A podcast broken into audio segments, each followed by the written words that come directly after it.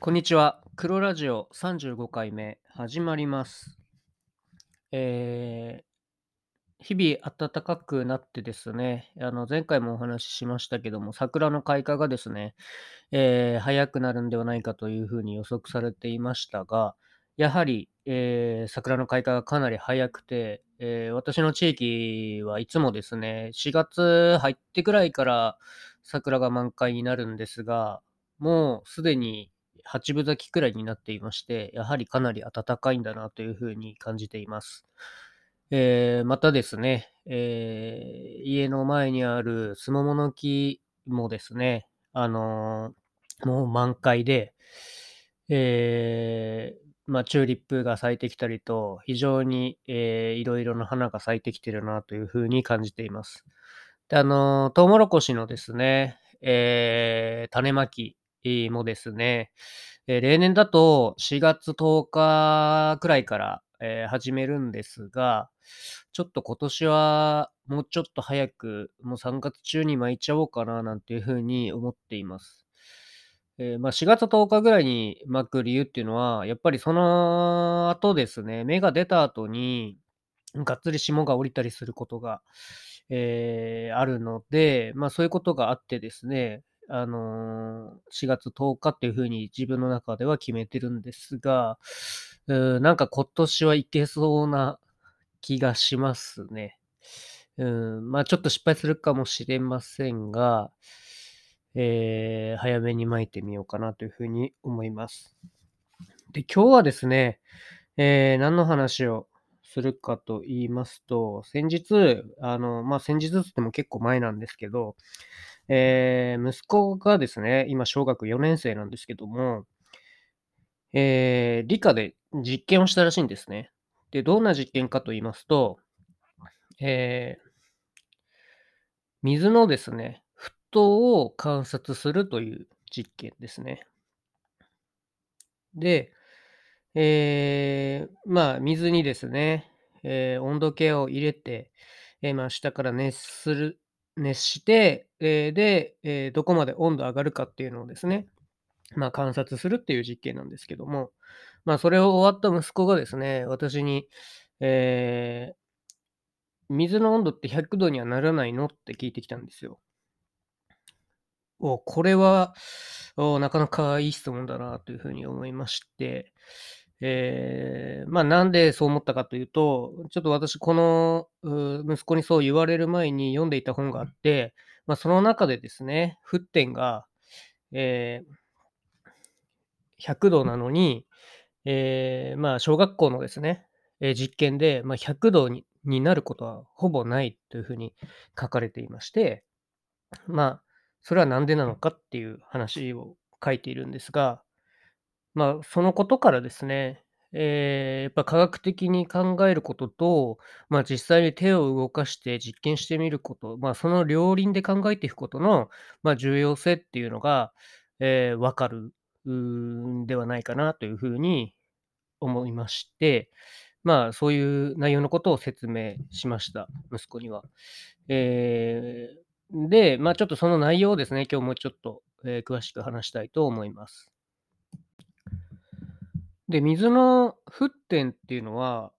えーまあ、皆さんも知ってる通り、100度なんですね。まあ、正確には、えー1気圧で99.97度らしいです。まあ、ただですね、えー実際に、えー測ってみると、なかなかこう温度計が100度を指さない、えーっていう、まあ、ことになります。えで、あのまあ、科学的とはどういうことかという、えー本があるんですが、えーこれがですね、えーっと、板倉清信さんという人が書いた本なんですけど、まあ、これ1977年に、まあ、初版が、えー発行されてて、まあ、かなり古い本なんですが、あ結構示唆、あのこの人が書く本って、まあ、子供向けに書いてる本とかが、あえー多いんですが、えーすごく分かりやすい、え文章で、まあ、子供でも分かるようになんでかっていうのをすごく噛み砕いて説明している、えー本でですね、まあ、非常に、え参考になる本だなというふうに思います。やっぱりこういうふうに、あのーまあ、難しいことでも、えー噛み砕いて説明できるっていうのは、やっぱ本当に理解しているからなんだろうなというふうに、え、思って、まあ、この人の本、他にもいろいろ出てるんですが、まあ、その本とかもですね、まあ、今後紹介できたらいいなと思っています。で、まあ、その本のですね、一節に、えーえーこんな先生から、え、学校の先生からですね、この人が言われたことで、え、実は先日も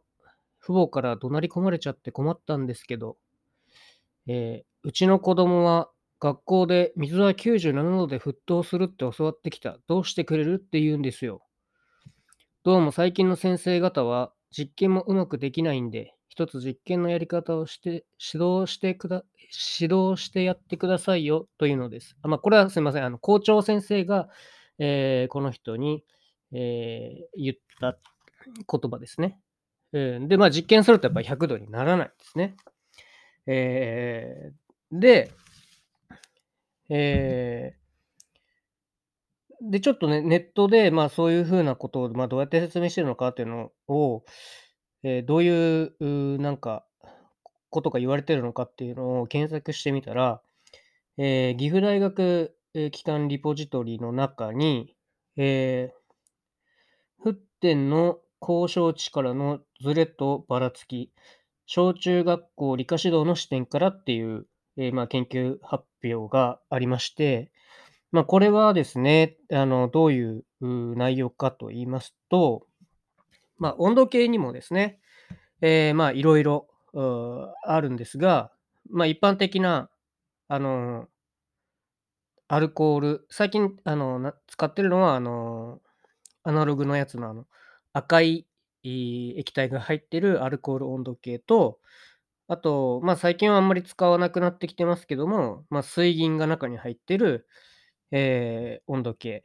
まあ、その2つをですね、この実験で、まあ、どれくらいこう、温度計にズレがあるのかっていうことを、まあ、調べる。で、えーもう一つは、古い温度計と新しい温度計ですね。昔、5年以上前に買った、温度計と最近新しく購入した温度計、まあ、それの比較。あとはその測り方の比較。えーえーと、普通の、まあ、温度計っていうのは、まあ、基本的には、えーの全沈没タタイプの、あの、温度計なんですね。どういうことかというと、まあ、普通、えー例えば、あのー温度測るときって、あの下の丸い部分というか、下に液が溜まってるところを、えー水につけると思うんですけども、まあ、そうするとですね、その水に入っていない部分は、まあ、空気中にあるわけで、まあ、そこが、えーそこは100度ではないですよね。もし水が100度だとしても。だからやっぱりその分下がっちゃうんですね。で、本来はそういう温度計っていうのは全部水に沈めて、えー測らないと、まあ、うまくはかうまく測れないというか、その本当の値を測るのは難しいんですね。で、まあそういうわけでですね、あの全沈没して全部水に入れて測った場合と部分沈没って言って、あのその下の部分だけを水につけた場合で、えー測ってみたと。で、まあ、さらにですね、あの重力の影響はないかとか、えーまあ、つまりですね、えーその温度計を横にして測ったときと縦にして測ったときは、まあ、重力の影響がありますよね。だからその影響がないかとか、まあ、気圧によるばらつきがないかとか、まあ、そういうことをいろいろこの、えー実験の中で調べて研究発表をしています。で、まあそういう中で、まあ、分かることは、やっぱりほぼ、その、うーん、あの、その100度を示すってことは、まあ難しいと。まあ100度より低くなってしまうんですね。あの普通に小学校で測るようなその部分沈没の測り方だと。っていうことが分かりまして、まあ、あのそういうその物事をこう測定するのにも、まあ、誤差やばらつきがありますし、えー、本当にその測り方で合ってるのかっていうことも、え、考えなくてはいけません。で、ま、こういうことが、えー実際やってみたら、え、なんでこれ100度にならないんだろうって、私は小学校の時は多分そんなこと思わなかって、まあ、誤差の範囲で、ま、こんなもんなんやろなっていう風に思ってたんですが、まあ、実際突き詰めてちょっと考えてみると、まあ、そこまでですね、えー考えてみるってことが、まあ、非常にこう重要なんじゃないかなという風に思います。まあ、結局その本当のその沸点の測り方っていうのはかなり厳密に測っているみたいで、ええ、ま、もうちょっとですね、あの、ちゃんとした機械というか、そういう器具を使って、え、測っているようなんですが、まあ、実際普通に測ると、まあ、そういった理由から、その部分沈没と、ま、全沈没っていう、その2つの測り方が、の違いによって、まあ、えー低く出てしまったりとか、まあ、あとはですね、まあ、古い、えー水銀系だと、えーなぜか温度が100度超えてしまったりとかっていうことも、まあ、書かれていたんですが、まあ、その、古そのものがですね、古いことによって、えーまあ、ちょっとそのガラスが変形するとかっていうのも、もしかしたらあるのかもしれません。まあ、あとはですね、まあ、アルコール温度計って言っても、まあ、誤差がどの範囲で出ますよ、まあ、プラスマイナス1度ですよとかっていうふうにまあ書いているので、まあ、そういうところもですね、まあ、しっかり、えー見て、まあ、なんで100度にならないんだろうって考えることは、まあ、なかなかこう小学校教育でそこまでするっていうのは難しいかもしれませんが、まあ、さすがに中学校に入ってたら、えーやっぱりその辺は、えー考えてみるってことがやっぱ重要だなというふうに思います。まあ、最近ですね、あの、まあ、エビデンス、エビデンスっていうような言い方で、まあ、この論文に書かれてました。で、こういう、こう、こう、こう、こういう結果が出ています。えーだからこうなんですっていうような、えー話を、まあ、エビデンス、エビデンスっていうと、まあ、するんじゃないかなと思います。まあ、ただですね、実際自分で手を動かしてみたら、まあ、実際その実験が、まあ、これってもしかしたらこの部分がおかしいんじゃないかとか、まあ、いろいろあるかもしれませんよね。だから、うん、まあ、ただその結果がこうこういう実験があって、まあ、結果がこうだからっていうだけじゃなくて、まあ、その実験の中身もですね、えーまあ、調べてみる、必要があるし、まあ、あまりにあまりですね、まあ、こういう実験が出てて、何々大学のこういう実験があるから、こうですみたいな、科学的に基づいた、えーダイエット方法ですとか、まあ、そういう、まあ、私はもう科学的に考えるってことは非常に重要だっていう話を以前からしてるんですが、まあ、科学的に考えつつ、実際自分の手も動かしつつ、経験しながら、えー生活に生かしていくっていうことが、まあ、重要なんじゃないかなというふうに思います。うん、まあ、うん、特に、まあ、ちょっとその温度計の話からはずれますけども、うん、これもちょっとあの、すごい記憶が曖昧なんですけども、えー前に、あの、サピエンス、えっ、と、あの、サピエンス全史とかで有名な人の、えー本を読んだときに、その、ハーバードで行われた心理学の研究の対象が、まあ、ハーバードの、まあ、学生が多いと。その、大体、そ大大学内で、まあ、その、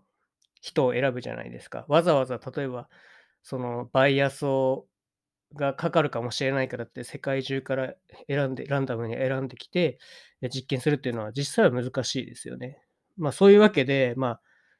ええ、ま、それがですね、必然的に、ま、人間の心理学というよりは、ハーバードの学生の、その、実験対象者になった人の、え、心理学を、ええ、を、まあ、ええ、研究することになってしまっているみたいな話が確か書いてあったと思うんですけど、すごい記憶が曖昧なんですけど、まあ、そういうことが書かれていたりとか、あとはですね、ええ、まあ、統計学においてもですね、その、実際抽出した集団がですね、本当にバイアスがかかっていないかっていうのを確認するのが非常に、ま、難しいんですね。だから相関が見られるからといって、それがすぐに、うん、あの原因と結果っていう風にはならないし、まあ、仮にですね、まあ、よく言われるのは相関があったとしても、あの、それが因果関係っていうことになるって考えるのはすごく、うん、ま、早とちりなわけで、